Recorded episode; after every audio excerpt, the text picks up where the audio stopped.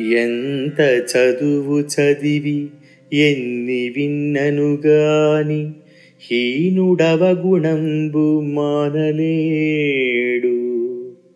బొగ్గు పాలగడుగా పోవునా మలినంబు విశ్వదాభిరామ వెనురవేమా? ఎన్ని గ్రంథాలు చదివినా ఎన్ని ప్రవచనాలు విన్నా అధముడు తన దుర్గుణాన్ని వదిలించుకోవడం అసాధ్యం. బొగ్గును పాలతో కడిగినంత మాత్రాన దాన్ని నలుపు పోతుందా పోదుగాక పోదు అంటాడు వేమన. పుట్టుకతో వచ్చింది పుడకలతో గాని పోదు. పుట్టుకతో వచ్చిన గుణాన్ని అతిక్రమించడం ఎవ్వరి తరము కాదు. ఆ గుణాన్ని ఇతరులు మార్చలేరు. సరికదా? గొప్ప గొప్ప గ్రంథాలు చదివినా గొప్ప గొప్ప గోష్ఠులలో పాల్గొన్న తన గుణాన్ని తాను కూడా మార్చుకోలేడు మనిషి. అలాగే బొగ్గును పాలతో కడిగినంత మాత్రాన దాని నలుపుదనం పోయి తెలుపు రాదు. పోవునా మలినంబు అంటే ఇక్కడ మలినం కాదు నలుపు అని అర్థం చేసుకోవాలి.